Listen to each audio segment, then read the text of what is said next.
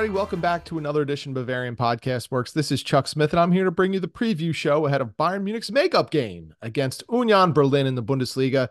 The original match was supposed to be played in December, but snowy conditions made it impossible for the game to be played, given the travel requirements for the teams and the fans. The Bundesliga made the right decision in canceling at the time, and now Bayern Munich, who is reeling at this point, will have to make it up against an Union Berlin team that is not good, but has played better of late. So, like we always do about this time, let's take a look at where each team is in the table and check out their recent form. Bayern Munich, of course, is sitting in second place through 17 match days with 13 wins, two draws, two losses. That's good for 41 points.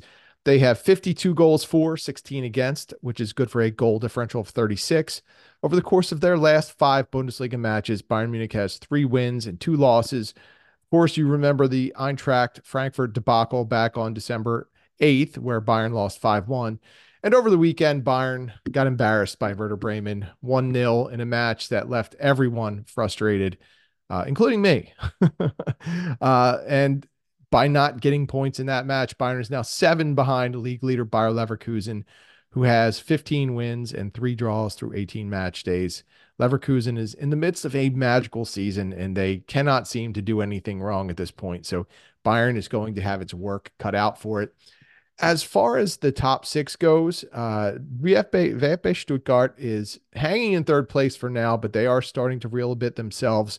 RB Leipzig in fourth place, Borussia Dortmund in fifth, Eintracht Frankfurt is in sixth. As far as points go, Stuttgart has 34. Leipzig and Dortmund each have 33. Eintracht has 28, which ties them with SC Freiburg, who is in seventh place. But Eintracht has a better goal differential. They have seven goals, while Freiburg has a negative four goal differential. So, as you can see, it's a pretty tight race for those three to seven positions in the Bundesliga, which is going to show, I have a feeling, a lot of up and down play for these clubs over the next couple of weeks. And you're going to see a lot of teams interchanging positions. But one team that will not have to worry about that is Union Berlin, which sits in 15th place. Uh, through 16 match days, which of course is an odd number because they had their game against Mainz canceled over the weekend due to weather conditions. So they're now two in the hole. Uh, they have four wins, two draws, 10 losses. That's good for 14 points, which puts them three ahead of Mainz, Köln, and, and Darmstadt, the 16th, 17th, and 18th place teams. So Union Berlin is hanging on by a thread at this point. They have 17 goals for, which is pretty horrific at this point in the season, 31 against, which it's not terrible, it's not great, um, which gives them a goal differential of negative 15. Over the course of their last five games, they have three draws. I'm sorry, two draws, one win, one loss. Uh, their last game, which was on January 12th, was a nil-nil draw with Freiburg. Prior to that, they did down FC Köln 2-0 on December 19th. So this is not a good Union Berlin side by any means. They have not lived up to expectations. They have, of course, underwent a coaching change. Many players on the roster just have not lived up to their billing. It, it's really disappointing because I know I had a lot of high hopes for Union Berlin entering the season. I thought that they could be a surprise team, one that could maybe present a challenge to Bayern Munich, but I was completely wrong. This is a team that has went in the tank and it's got recognizable names. Uh, Kevin Vogt just made the move over from Hoffenheim. You're talking about Brendan Aaronson, who of course came through with the Philadelphia Union.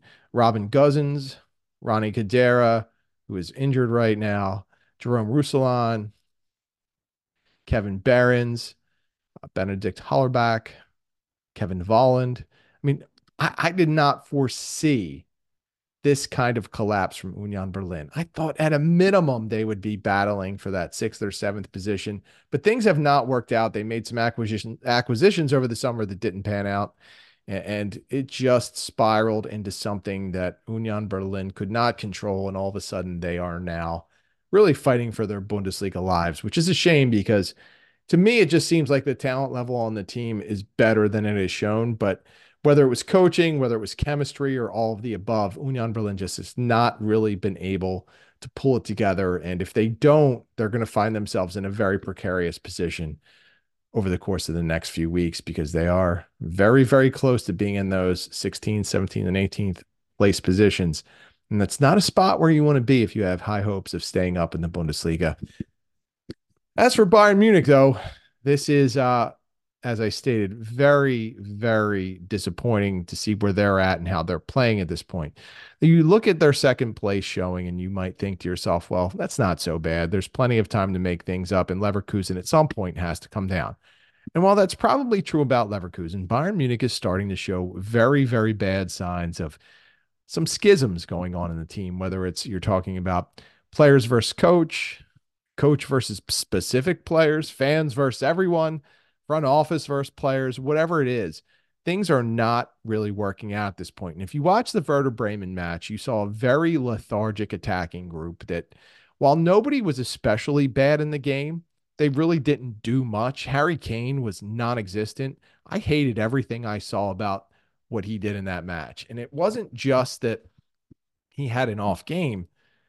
We've seen him do this before. And it's, I don't know, and I wish I did know the answer to this, but it, is this a product of him having to play deeper as Tuchel says he wants him to and that he's not getting as involved in the games? Or is this uh, just a function of how these players operate around him. And we saw this with Robert Lewandowski when he wasn't getting any service. And right now, it doesn't seem like Kane is the focal point of the attack. He's not not looking like the player that everyone wants to feed the ball to. Now, I will say when we have those games where Bayern Munich looks like they want to get Kane the ball in advantageous positions, not only does he do better, but the team does better.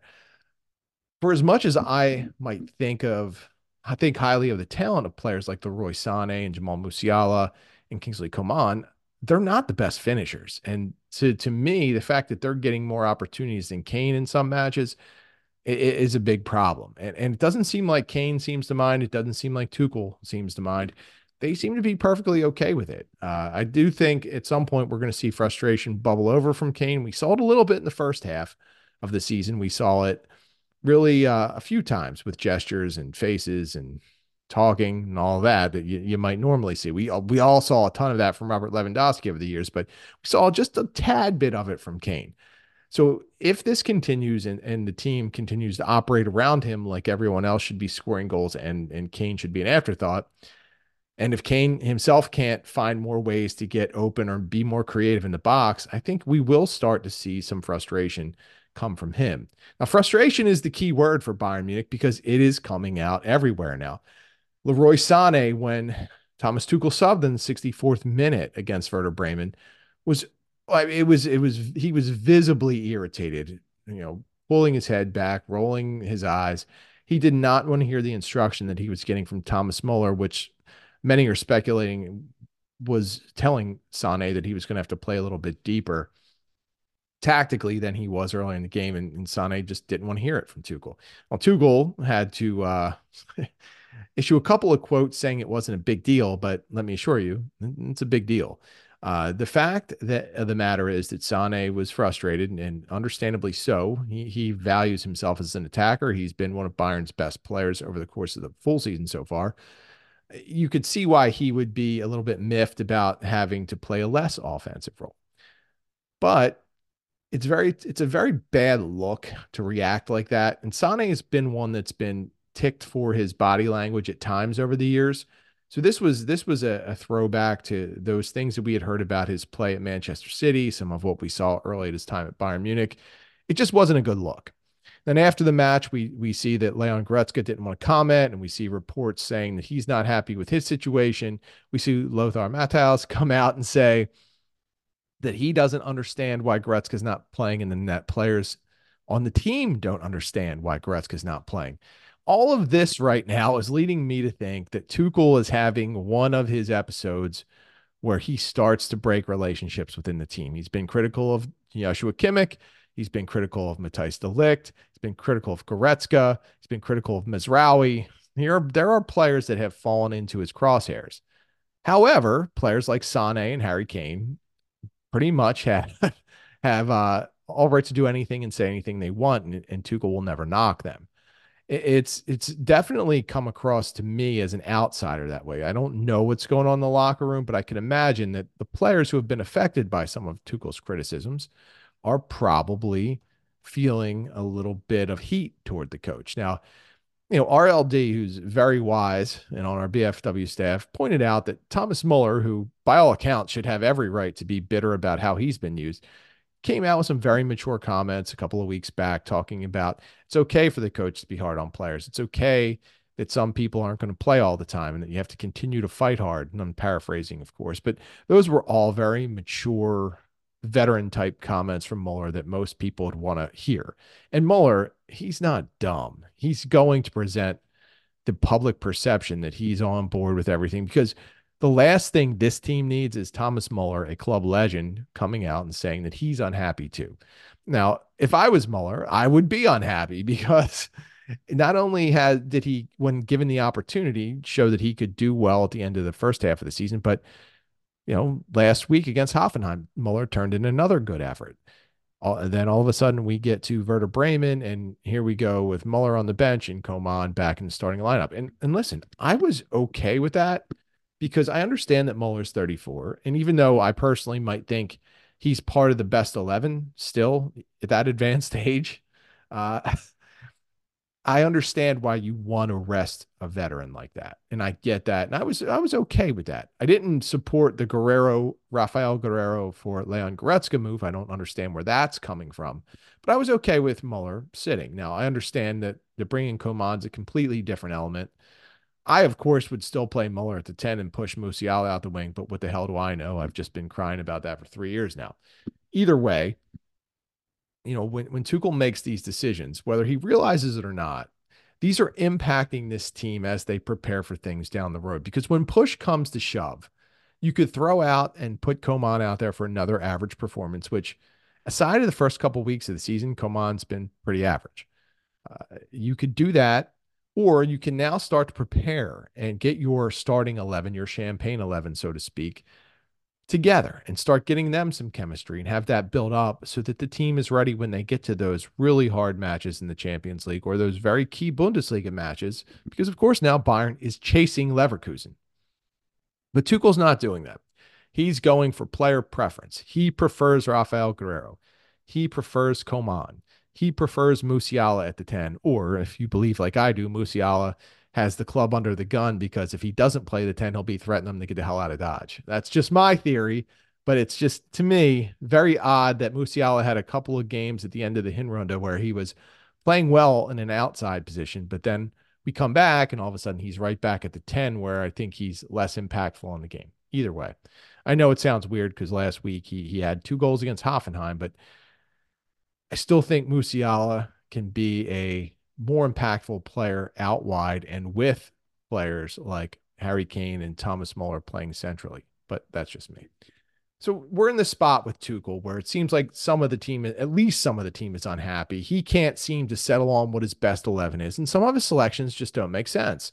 Uh, the Goretzka one from last weekend was the one that I didn't get because in the Hinrunde, Goretzka was very good. And I know a lot of you will say that's sacrilege, but he was very good. And when it comes down to it, it's kind of inexplicable why Tuchel continues to pass him over. Now we know Tuchel just doesn't like him, right? Because he's been critical of Goretzka and his game from the minute he stepped foot onto the pitch at the Allianz Arena. It's just been that way. And I think at the beginning of the year, he tried to go without Goretzka and quickly realized that Konrad Laimer wasn't up to the task. So every time Tuchel goes out and he tries to replace Goretzka, Goretzka just keeps crawling out of the grave like he's in the thriller video and, and putting himself back in the lineup. And I fully expect Goretzka to be in the starting 11 against Union Berlin. I don't know what to say about Tuchel at this point. I'm I have been on the fence. I've tried to give it a chance. I didn't have high hopes from the beginning. If you all remember, I did pen something calling him the Slim Reaper and that he might be there to kill Bayern season last year, which he almost did. But I tried to be open minded this year. I tried to see how this would play out. Personally, I don't like the ideas that he has. I don't like the way the team's playing. And I don't like how he's handling the players, quite frankly. And I'm not someone who's a fanboy. I, I don't really have attachments to players like a lot of people do. And that's fine. A lot of people are huge fans of some of the players. We have some on our staff that are very attached to Muller or very attached to Kimmich or very attached to Upamecano. I get that. I totally understand it. I, I'm just my mind's not really built that way. So, like more than anything, I'm willing to give coaches a chance to put their imprint on a team, even if that comes at the expense of some players whose game I might admire. But this is going beyond that. This is going to a point where Tuchel just seems to be doing what he wants to do rather than what is best for the team. And that's where you lose me. If you're making those kind of decisions, I'm just not sure how he's getting much support internally. So it's it's a very precarious situation. That said, if Bayern Munich, you know, loses to Union Berlin, I think the lynch mobs will be will be lighting up their torches and grabbing their pitchforks because they are going to be going after Tuchel hardcore on social media. The guy is he's not endearing himself to many people at this point, so uh, it would not shock me. But the one thing that I do worry about more than anything is, you know, and I, I actually penned a, a column on this. What if Bayern's wrong about Tuchel? What if he's just not the guy? And my theory is that if he's not, Bayern could be in a very tough spot because they're building the club in his vision with players that are specifically being brought here to play his style. So if things come to a bad point that they can't be salvaged, and that the club needs to get rid of Tuchel because of broken relationships or poor performance or a combination of both, are they going to be left with a, a roster that's ill fitting for another coach and then have to rebuild it again? Or even worse, are they going to feel the pressure to let Tuchel see it out, continue with him even if he's alienating the players, and continue to bring in new players to fit what what Tuchel wants to do and how he wants to play? It's a terrible way to view this. I realize that, but I am starting to get worried that that's where this is all heading. It's one of those two scenarios, and and both the end result is is it's not good. It's really not good for Bayern Munich as a club. And I, am not going to come on right now and call for his sacking, but it's getting close to the point where I'm I've lost confidence in his ability to manage this team effectively and to not be swayed by his own impulses about how he feels personally about certain players. It's it's it's a bad spot to be in for him, I think, if people feel this way like I do. But he's going to have some time here. He's going to get to show that he can impact the team, that he still has the team behind him, and that this team can produce under him. If, however, he goes on a streak here, and if Bayern continues to look lethargic and lackluster and lackadaisical, this is going to be very tight on the board for how they proceed here because they've already started this process of basically pushing some players out, identifying some players they want to bring in because this is what Tuchel's vision is. If they can't solve the Tuchel issue now and he can't get this team together, the board's going to be in a very tough spot in the coming weeks because they can't afford to have another debacle on their hands. They can't afford to have a coach driving the club in one direction when it's not working because it takes so much time to recover from that. We saw just a little bit of, of Julian Nagelsmann putting his imprint on the team and how much that damaged things. I mean, they played an entire season without a real top tier striker. I mean, that was a loss. Whether anyone wants to admit that or not, that was a loss from the get go. There was no shot Bayern was winning anything of substance other than the league with that kind of idea. And I worry that this is this is where it's heading with Tuchel. That his ideas and his players are not going to be a fit for what Bayern currently has, and that the chemistry just quite simply won't be there. And uh, the more changes we see, the more worried I get that this team is just too Thomas Tuchel centric and has lost its way into what the club is really about. But that's enough of me pontificating about the current state of Bayern Munich. This is the preview show after all. So let me get down to what I think the lineup will look like against Union Berlin. And believe me, this is a situation where it's tough to predict because we don't know how pissed Tuchel is at certain players, and we don't know if anyone has completely fallen off the cliff in Tuchel's eyes. So let's try and figure it out. Let's start with the easy part of this because it's Manuel Neuer, and who the hell wouldn't play Neuer? Neuer was great in that Werder Bremen game, just as he's been all season. I mean, the people that aren't watching him the week to week probably can't comprehend how great he is and how consistent he is. To think that he's doing all of this at his age, it, it's incredible. Bayern Munich is very lucky to have him. At center back, it's going to be Dayot Upamecano and constant Tuchel target Matthijs de Ligt he just doesn't have any other options at this point with Kim Min Jae out on international break. I mean, this is the center back duo for Tuchel. And I think the club now, because they're under this guidance from Tuchel, they're actively monitoring de Ligt as well, because they're going to have to make a decision on whether they're going to back selling him this summer. And I say back because I believe that Tuchel's driving the bus on trying to get de Ligt out of town. So I'm uh, very curious to see how de Ligt responds. I thought he was okay uh, against Werder Bremen, just as I thought Upamecano was okay. I didn't have a massive problem with the back line overall. I know statistically speaking, Konrad Laimer was the highest rated performer on the back line. So I'll go with Laimer again to compliment de Ligt and Upamecano. However, the left back spot is going to be interesting. Alphonso Davies has been the golden boy for Bayern Munich. If you criticize him, the fans crush you. I've become victim of that at times. Uh, but Davies made a tough mistake. And it, it, was honestly one of those things that when you're watching as a fan, you can see it. And when it happens, you know it. And it wasn't that he quit on a play against Mitchell Weiser, it was that he let Mitchell Weiser want it more. Simply put, that's why Weiser scored the winning goal against Werder Bremen. He wanted it more than Davies. Davies was in a position to make a play, but Weiser was the one that made it. And unfortunately for Davies, this comes on the back of just some really uneven play over the course of the season. And I feel like every week I have to get on here and justify what I say about Davies by saying, I like Davies. I think his potential is limitless. I think he could be a great player. He could be the left best left back in the world if he makes improvements to his game. But does he want it? And that's where I think I'm at with him and where I think some fans are getting to now, where we've seen him struggle with his defensive positioning. We've seen a lack of desire in tracking back. We've seen him make a lot of mistakes with the ball on his foot.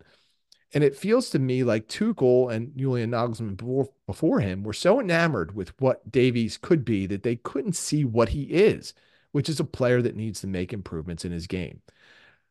For whatever reason, Davies will light opponents up with like three assists a year that every coach seems to think justifies everything about his game that's wrong. And he has the potential to be so electrifying in the attack.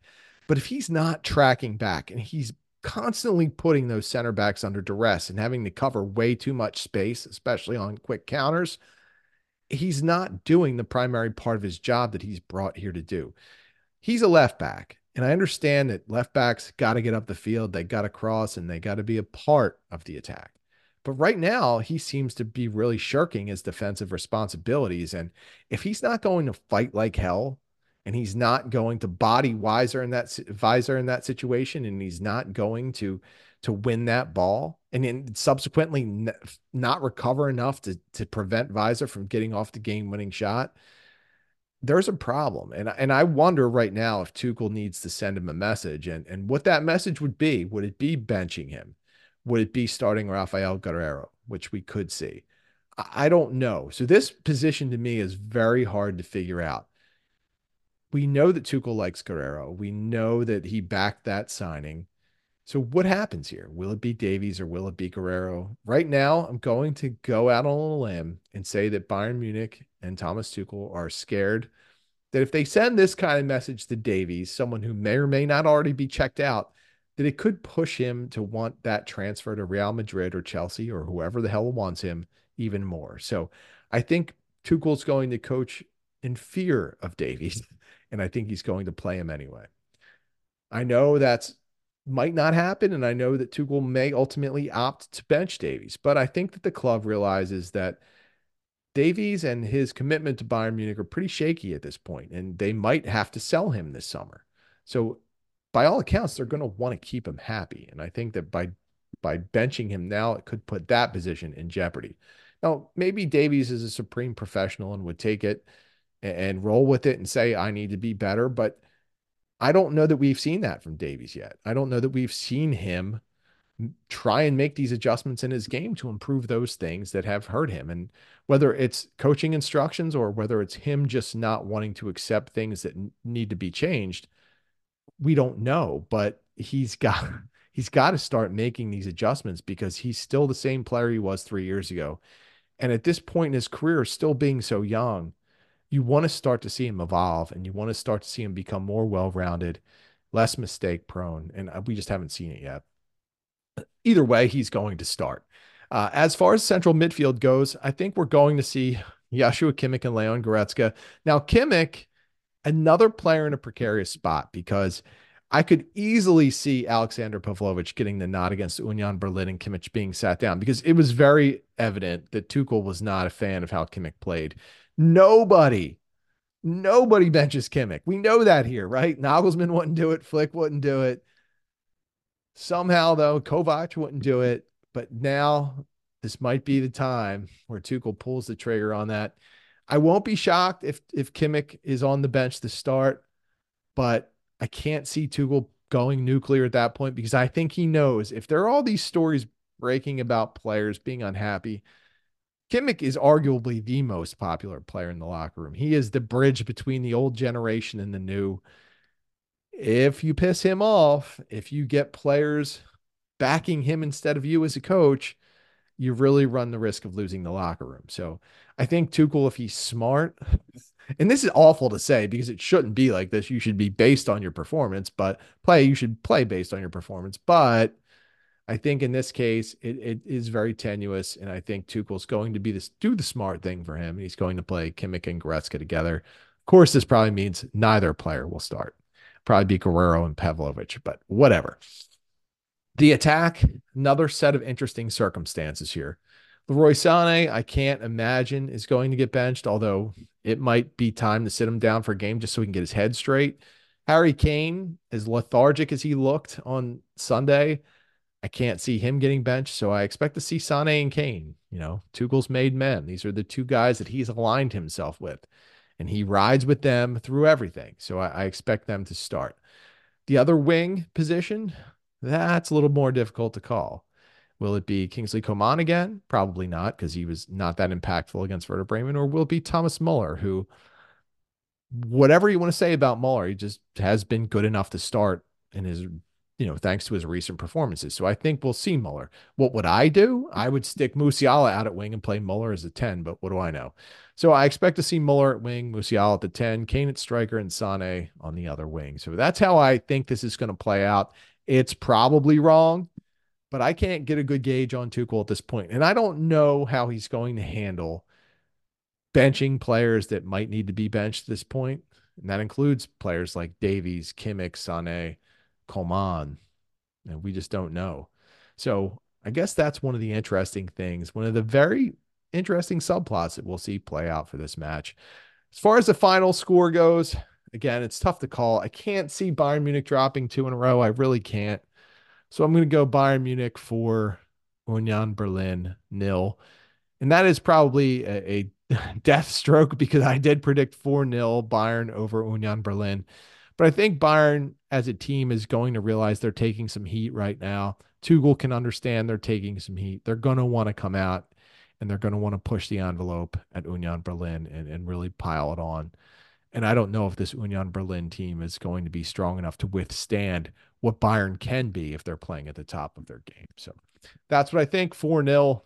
When that prediction flames out, you can all kill me. So uh, I expect to hear from you if, if Bayern gets upset again. That'll about do it for this episode of the preview show. Sorry if I went a little bit long, but had a lot of thoughts after that Bremen match and was really not happy with what I saw. As always, you can get me at the Barrel Blog on Twitter. You can get the site at Bavarian FB Works. You can get our tweetmeister, Tom Adams, at Tommy Adams 71. You can get I Need No Name at BFWINNN. You can get Siler at CYLR, uh, CYL3R. And you can get all of our great writers and podcasters at BavarianFootballWorks.com. Check us out. We'll have all of the match coverage against Union Berlin and a whole hell of a lot of news coverage regarding Bayern Munich and Germany Uh, there's just a lot going on. So hang with us at BFW. We're catching it all. Have a couple of beers on me. Enjoy the match, and we'll see you next time.